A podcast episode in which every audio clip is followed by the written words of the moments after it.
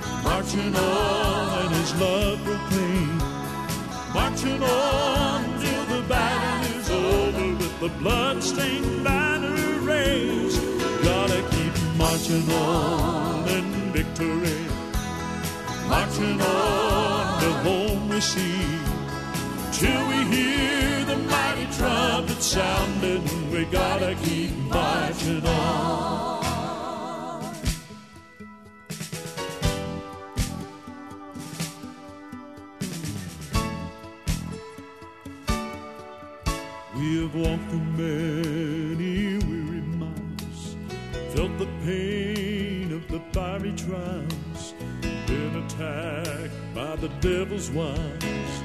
Still the church marches on. We have been redeemed from Adam's race, sealed and purchased by his grace, heading to a better place, surrounded by an angel band.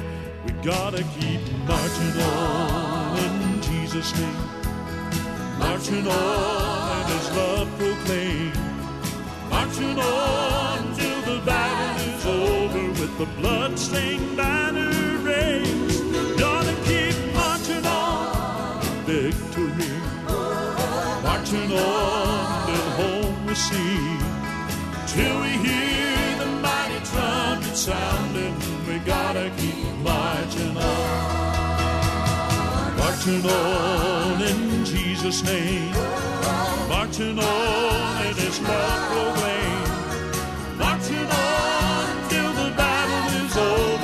the blood-stained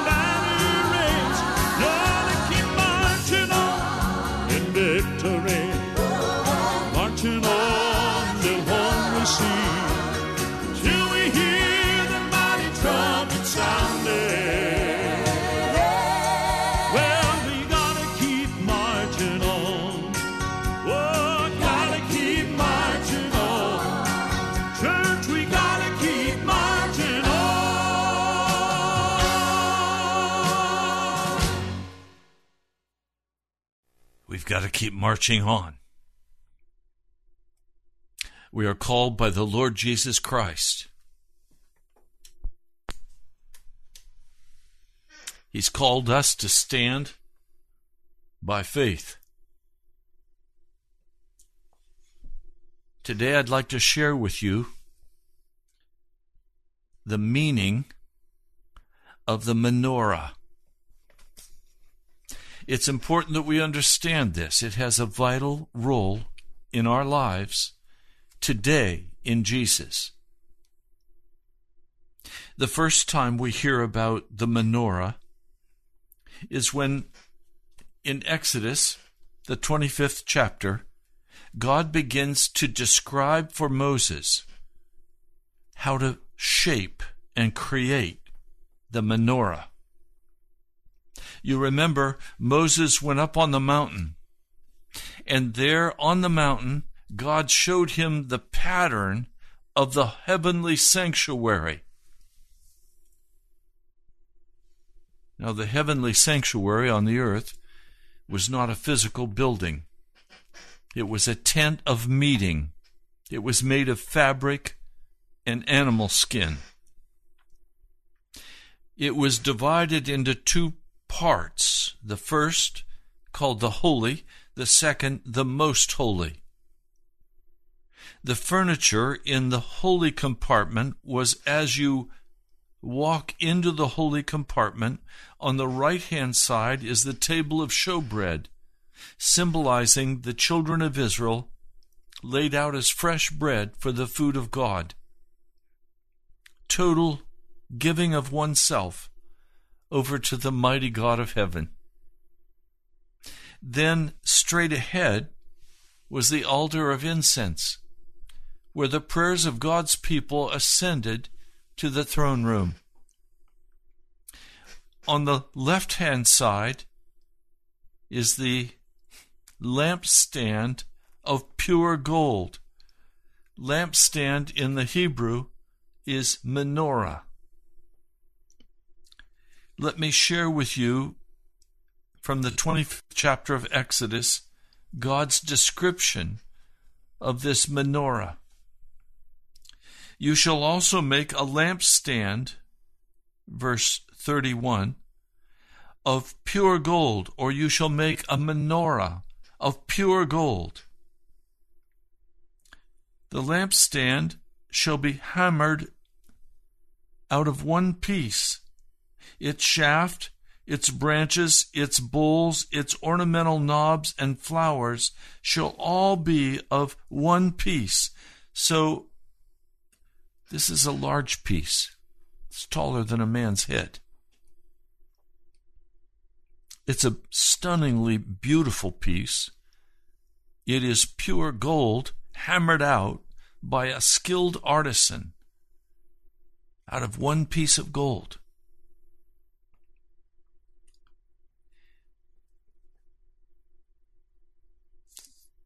And six branches shall come out of its sides, three branches of the lampstand on one side, and three branches on the lampstand on the other side.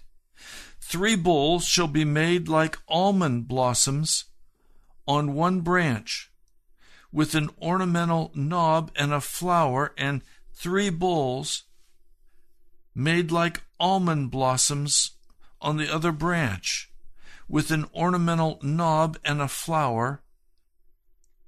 And so for the six branches that come out of the lampstand, on the lampstand itself, four bowls shall be made like almond blossoms, and with each ornamental knob and flower. And there shall be a knob under the first two branches of the same, a knob under the second two branches of the same. So he's describing here in detail what the menorah is to look like and its exquisite beauty. But why an almond blossom? Well, the almond tree was the first tree to blossom in the spring. The almond blossom was a beautiful, large white blossom. It would blossom normally in February, sometimes in early spring in late January. The blossom would last for two weeks. It would be a stunning sight of white, shimmering white on the almond trees. This is the first fruit, the almond. Verse 35 and there shall be a knob under the first two branches of the same, a knob under the second two branches of the same, and a knob under the third two branches of the same, according to the six branches that extend from the lampstand. Their knobs and their branches shall be of one piece, and all of it shall be one hammered piece of gold. You shall make seven lamps for it and they shall arrange its lamps so that they give light in front of it. And its wicks, wick trimmers and their trays shall be of pure gold. It shall be made of a talent of pure gold with all of these utensils, and see to it that you make them according to the pattern which was shown you on the mountain. So this menorah is to have seven lamps. three branches on one side, three on the other, like a tree, and at the very top of the trunk, the seventh lamp. Now, these seven lamps were the only source of light that would be in the holy compartment of the tent of meeting. The oil was to be freshened each morning. These lamps were not to go out, they were to burn and provide light constantly. They were of such exquisite beauty because they were hammered out of one piece. They were not in parts and then assembled. They were hammered out of one piece of pure gold. It must have been a stunning sight to see this menorah in all of its glory with the candles lit. One candle a part of the next candle one lamp a part of the next lamp. This was a piece of complete unity. Now, we come to a passage in Jeremiah. Let me read it for you. Jeremiah, the first chapter. Jeremiah, the first chapter. the word of the Lord came to me, saying, Before I formed you in the womb, I knew you. Before you were born, I sanctified you, or I made you holy. I ordained you as a prophet to the nations. Jeremiah was not of a family of the prophets. He was specifically chosen by God.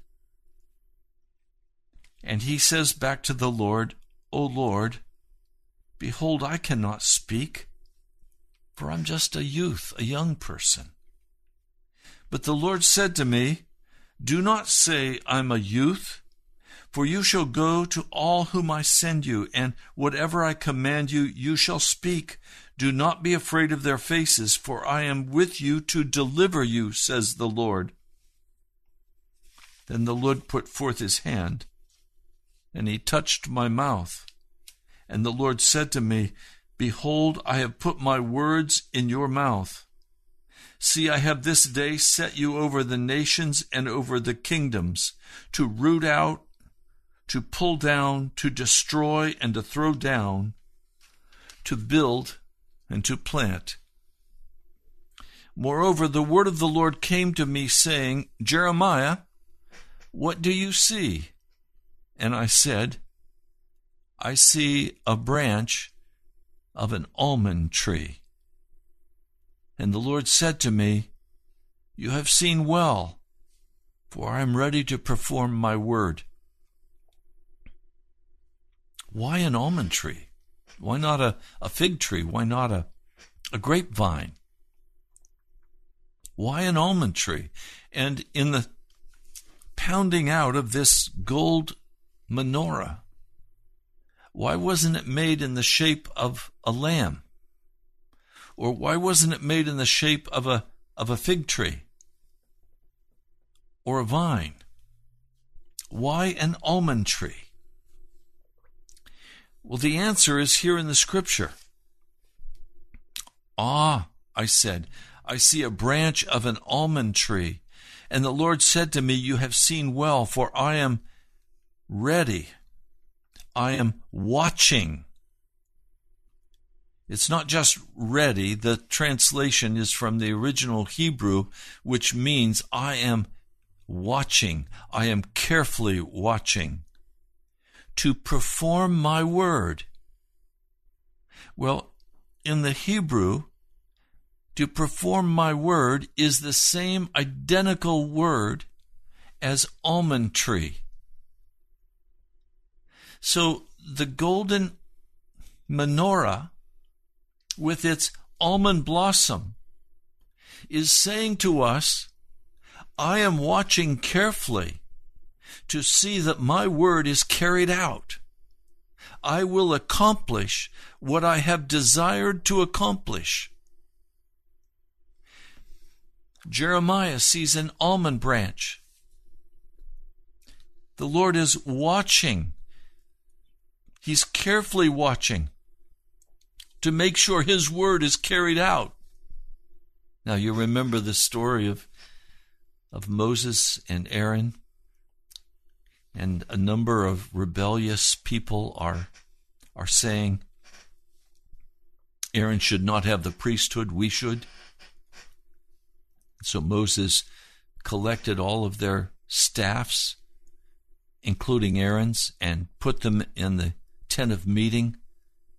And the next morning, all of the staffs were completely dried and dead except one.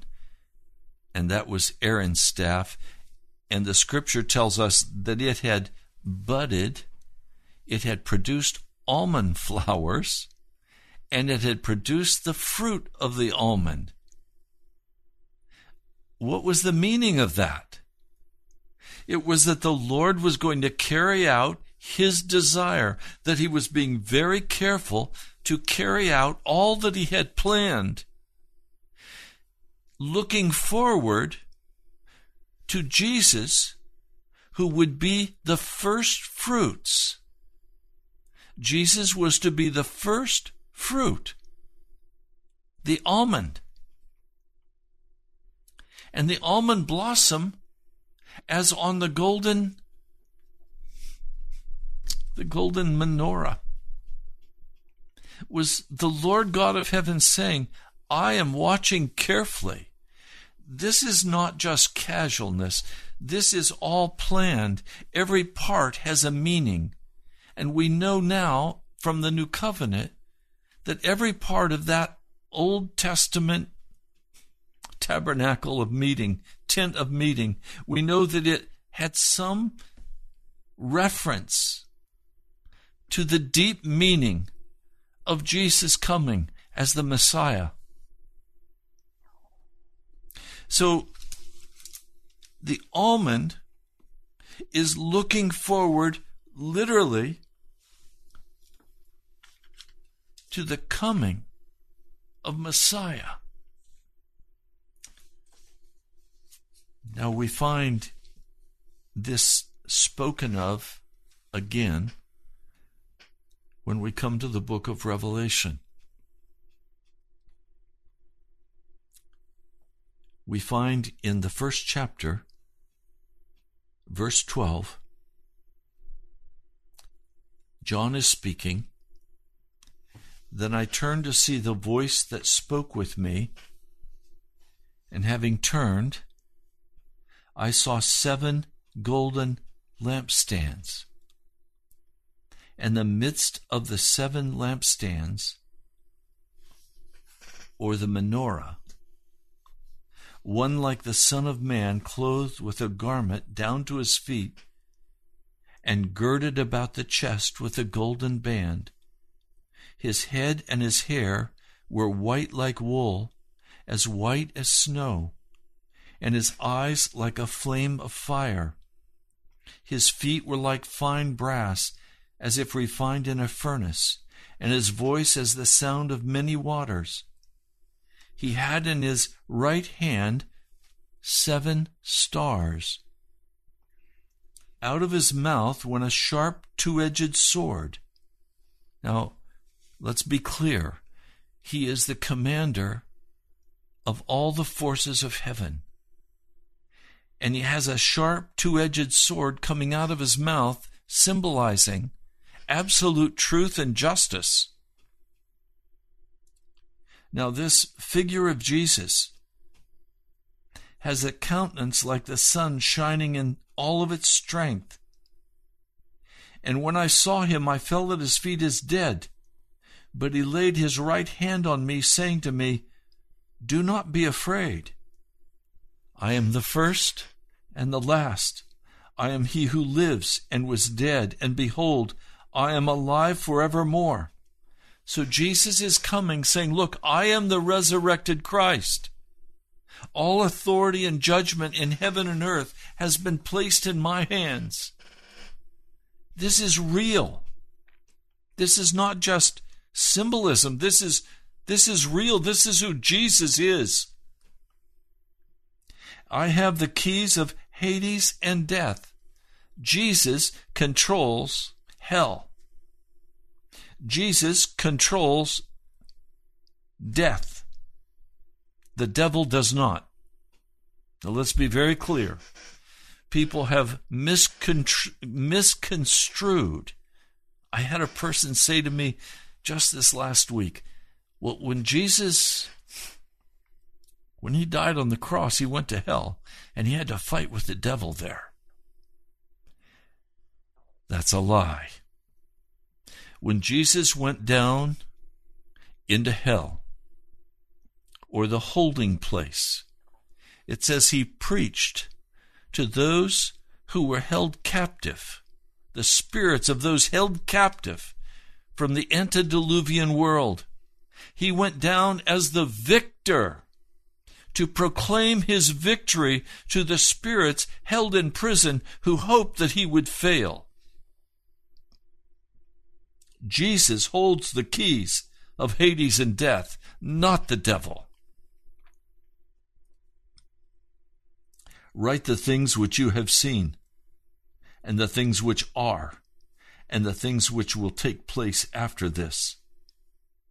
Now, verse 20 The mystery of the seven stars which you saw in my right hand, and the seven golden lampstands, the seven stars, are the seven angels of the seven churches. And the seven lampstands which you saw are the seven churches. Now, I want to take you back for just a minute to give context to this to the book of Ephesians. In Ephesians, we find in the first chapter everything has been poured out for the salvation of the lost. Jesus paid the price. And the hand of God is stretched out to every person, including you. You have the option of choosing Jesus and not going to hell. That's a very serious choice. Now, he raised up Christ, seated him at the right hand of the Father, and now he wants to raise us up and seat us there at the right hand of Jesus. That's Ephesians, the second chapter, verse 6. Now, in the third chapter, Paul writes about the church. Ephesians is the book of the church like the book of Acts is the book of the church. The third chapter of Ephesians begins to reveal the mystery of the gospel of the Gentiles in, in the fact that God wanted to make the Gentiles heirs together with Israel, members together of one body, and shares together in the promise of Christ Jesus.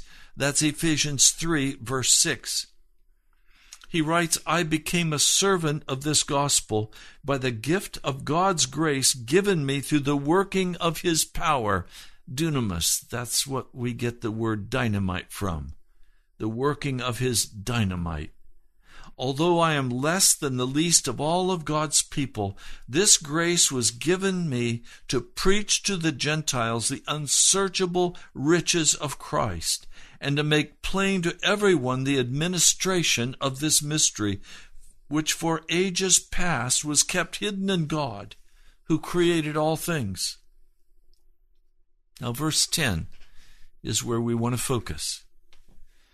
His, that is God's intent, was that now through the church, the manifold wisdom of God should be made known to the rulers and authorities in the heavenly realms, according to his eternal purposes, which he accomplished in Christ Jesus our Lord. In him and through faith in him, we may approach God with freedom and with confidence. So we find that he intended, through the church, to bring about the glorious healing between the Gentiles and the Jews, and that in the church the fullness of God should dwell. And Christ is the head of the church, we're told in Ephesians. So if Jesus is the head of the church and we are the body, Paul talks about we're different parts of the body. One's a foot, one's a hand, one's an ear. All the parts of the body don't look the same or act the same. They have their own function in the body as directed by the Holy Spirit. So we come to Revelation and we find the mystery of the seven stars that John saw in vision. The mystery of the seven stars which you saw in my right hand, and the seven golden lampstands or the seven golden menorahs, are seven stars, are the angels of the seven churches. The word angel in the Greek simply means messengers. I suggest to you, pastors, these are the pastors of the seven churches. And the seven lampstands which you saw are the seven churches. In other words, the menorah stands for the church. The menorah is a symbol coming out of the Old Testament, out of the tabernacle the menorah is a symbol today in the new covenant of the church.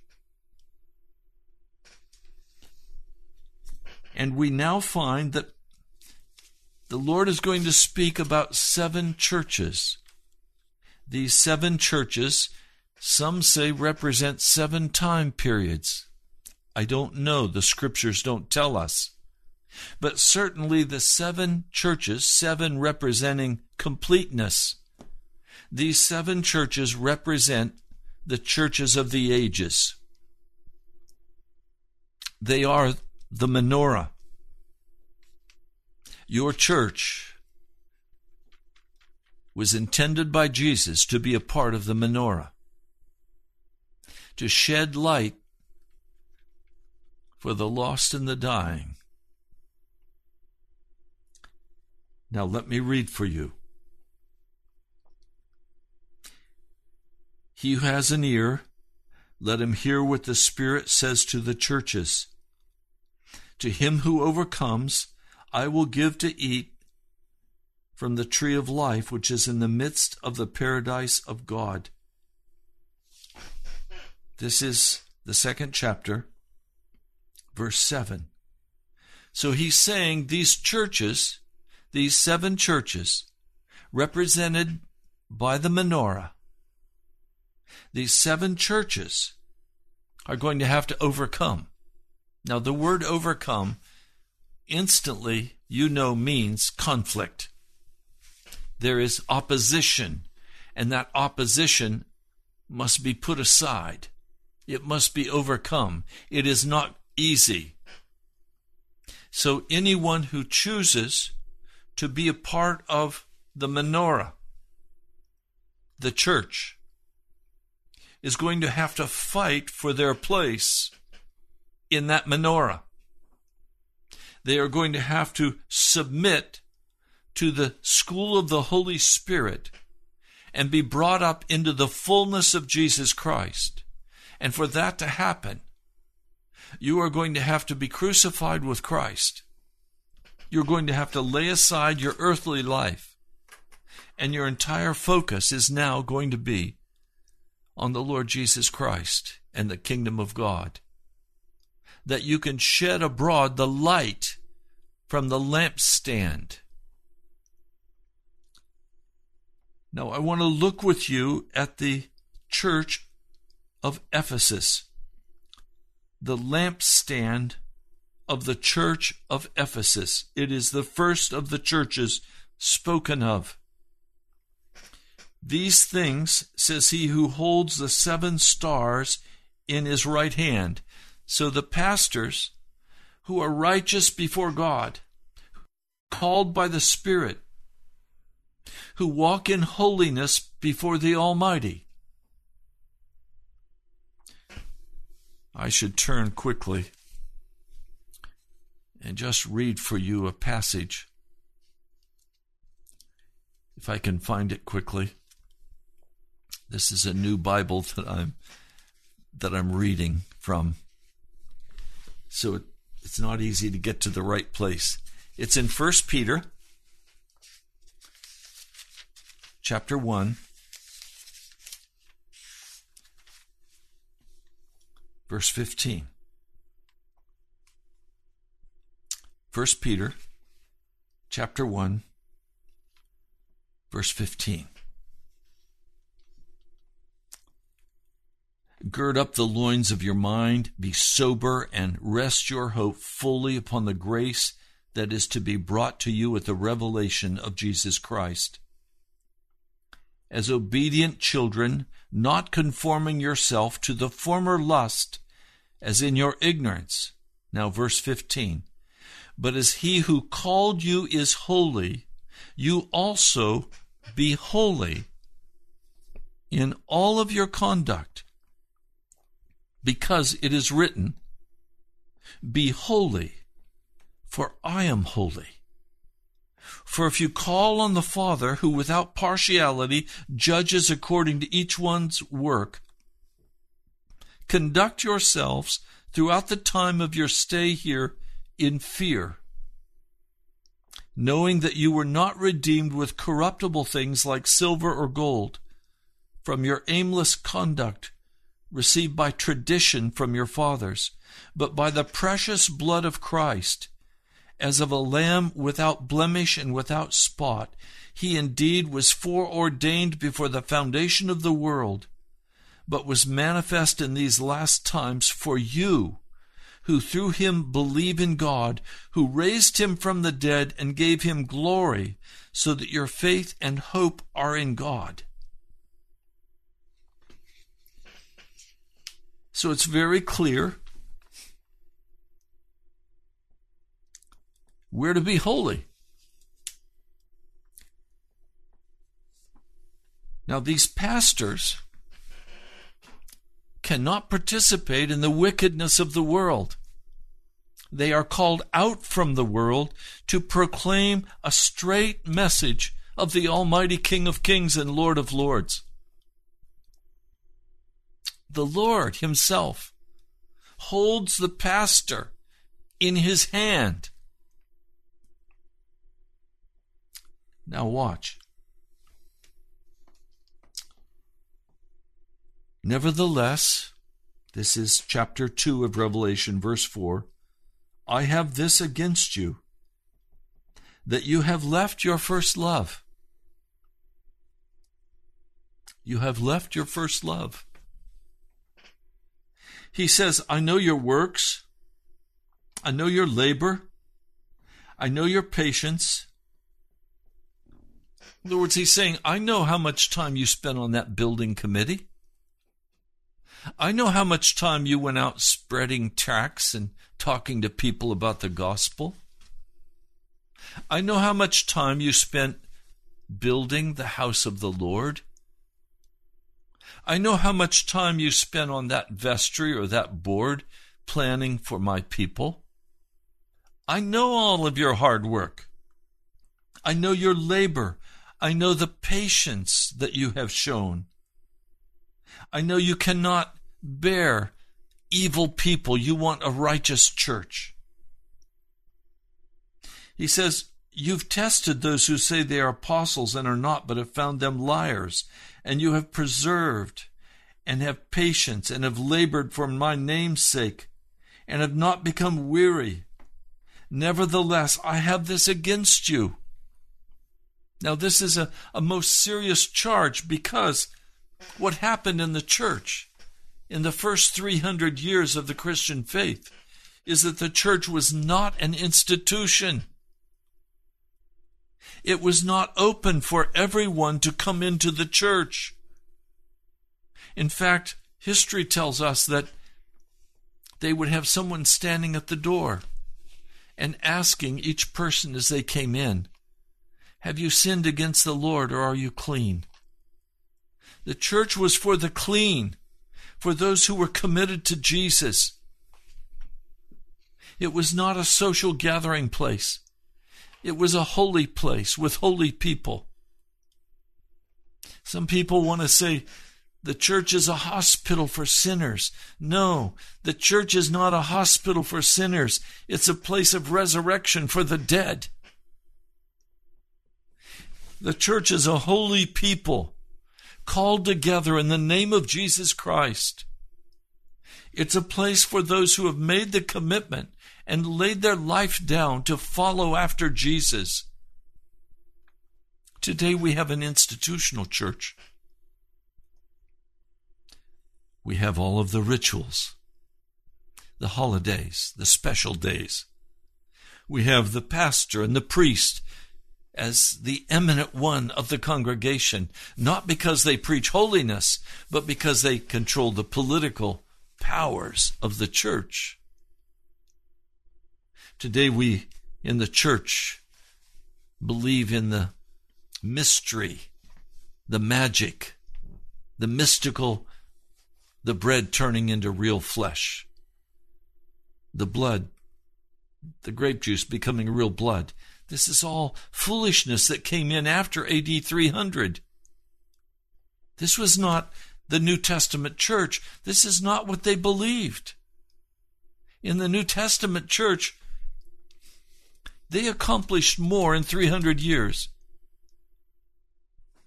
than we've even thought of accomplishing with all of our technology. They spread the gospel to the then known world. They established a church in every city a godly church, a righteous people, a holy people, set apart from the world. So he comes and he says to them, I have this against you. You have left your first agape. You have left, left your first love of sacrifice for me. Oh, you're into the church. You're into the fellowship. You're into caring for the poor. But you've lost your love for me. Now, please, the church is about Jesus. It's not about an institution. It's not about a church building. For many years, the church had no building. They met in public places the first churches met in the tabernacle, the temple in Jerusalem. Then they began to move out into homes, public venues. Some of the earliest church facilities that we find are buildings much like our townhomes today, except they knocked the walls out between two of three of the units and made room for people to sit, to be taught the gospel. He's saying, You've lost your love for me. It's become cold, formal. They were on their way to becoming institutional with the robes and the mysticism, with the entertainment he says, Remember therefore from where you have fallen, repent, and do the first works. Repent means a 180 degree turn. It means turning away from that thing which draws my love and my attention away from Jesus. Anything that draws your love and your attention from Jesus is sin before Him. He wants to be first in your heart. Repent and do the first works, or else I will come to you quickly and remove your lampstand from its place. What is the lampstand? It says the seven lampstands which you saw are the seven churches when the Lord comes and removes the lampstand, the church no longer exists. Oh, you can continue to meet in your building. You can bring in the concerts. You can bring in all the wonderful speakers. You can have a flesh place going and it will be very successful and people will love it and they'll talk about what a fabulous church this is. But the Spirit of God is gone. I want to speak specifically. The lampstand has a golden bowl made to look like an almond flower. The symbolism we find from Jeremiah, the first chapter, is that that symbolizes the Lord is watching to accomplish what he wants to accomplish. So the Lord is watching your church, carefully watching your church, to determine whether or not he will be allowed to accomplish what he desires in that place. And if he cannot, if you have lost your first love, and each of the other seven churches, the other six churches, are going to address different issues that are causing the Lord heartburn, causing him to turn aside and remove the lampstand from among them, or threaten to if that's what he must do this church of Ephesus it's going to have its lampstand removed because they've lost their first love and they're not repenting. We know from history the church at Ephesus died. We can maintain the church in the flesh. I'm not interested in a flesh church. And I have walked through a church losing its lampstand, and there is nothing more heartbreaking. There's nothing sadder. There is no rebuke greater that God can give to any church or any pastor than to remove the lampstand. Sunday at the National Prayer Chapel, we spoke a great deal about this. We cried out to God over it. We prayed over it. And we said, Lord, in this little remnant of people, would you bring your lampstand?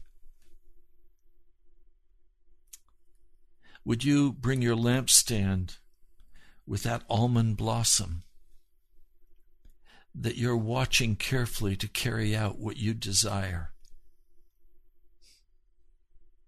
I've been asking the Lord now for some time. Lord, would you bring revival? Would you send your Holy Spirit according to Luke, the 11th chapter? If we ask, you'll, you'll send the Holy Spirit. Would you send your fire? Now, I don't have time to go into it today, but we're going to go further this week with this topic. But the tragedy of the modern church is that it has adopted the business model of the heathen, of the pagans. And many churches today are just run like businesses. The CEO is the pastor. They have large salaries. They're well cared for. They're well educated. They're very sophisticated. But the Holy Spirit has departed. Their lampstand was removed and they don't even know it. I call them Broadway churches. It's a crushing thing to lose the lampstand. It's the most humbling thing that's ever happened in my life to see God remove a lampstand. With the almond blossom, meaning God is no longer watching this church to determine whether or not he can accomplish what he desires in this body.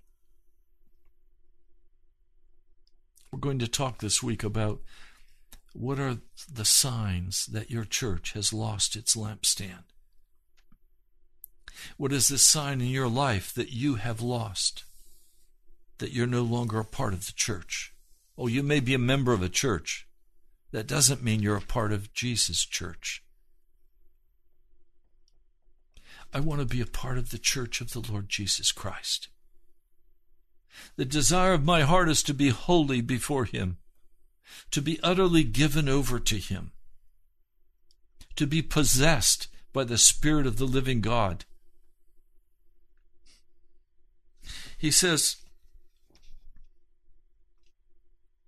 I will come to you quickly and remove your lampstand from its place unless you repent. That means there has to be a very concrete change of action. There has to be a, a renovation, a metamorphosis of our hearts.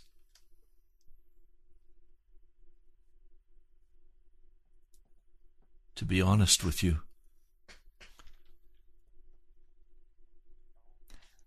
I've never been in a real church that had the presence of the Holy Spirit in all of his power, the power of Pentecost. I've read of those. I've read of them in Argentina, other parts of the world. There's a deep work of repentance that I'm having to walk through, led by the Holy Spirit, disciplined by the Holy Spirit in the school of the Holy Spirit. We need to not be so ashamed of our spiritual condition that we will not admit it before God and before the Holy Spirit and before one another. And admit to the bitterness and the anger and the pain of our hearts. And then to change our behavior. Quickly change the set of your sail. Get to safety. Nothing can be more important for you or for me than to be a part of the church. The church is the apple of God's eye. Everything for Jesus was about the church. I don't want a shadow of the church. I don't want an institutional place called church. Church means in the in the Greek ecclesia. It means the called out ones. It's not a part of the world. It's not a part of the casual entertainment of the world. It's not a place where you have concerts and sell tickets. I'm astonished that churches today would sell tickets for a sacred concert. I can't think of anything much uglier in the church than to merchandise the body of Christ, to steal from the body of Christ. It's not enough to receive tithes and offerings. Now we have to merchandise the body of Christ and sell them books and tapes and CDs. What? It's an abomination before God. Well, I have to have a source of income. From your knees, in the presence of Jesus, receive the manna of God. He will move in the hearts of his people to bring food into the storehouse. I come on this broadcast and I I try not to offend, but to speak very honestly because I don't want to speak out of my flesh. I don't want to speak out of any anger. How can I be angry at God's people? My heart is broken. My heart is filled with compassion for God's people who are wandering like sheep without a shepherd. Jesus is our shepherd. We've got to find our way back to sacred places and people called church, ecclesia, the called out ones, not the ones who live in the world and gather as a social gathering to do good work. We're not NGOs. We lift up the cross of Jesus Christ and we call all men to be crucified with him, to be born from above to be filled with the Spirit, to walk holy and righteous before God. He says, He who has an ear, Let him hear what the Spirit says to the churches. To him who overcomes, I will give to eat from the tree of life which is in the midst of the paradise of God. The promise he's making the church at Ephesus is that if you will repent and if you will love me, I will bring you into the garden of God. I will bring you now into paradise and I will feed you from the tree of life and you will never die.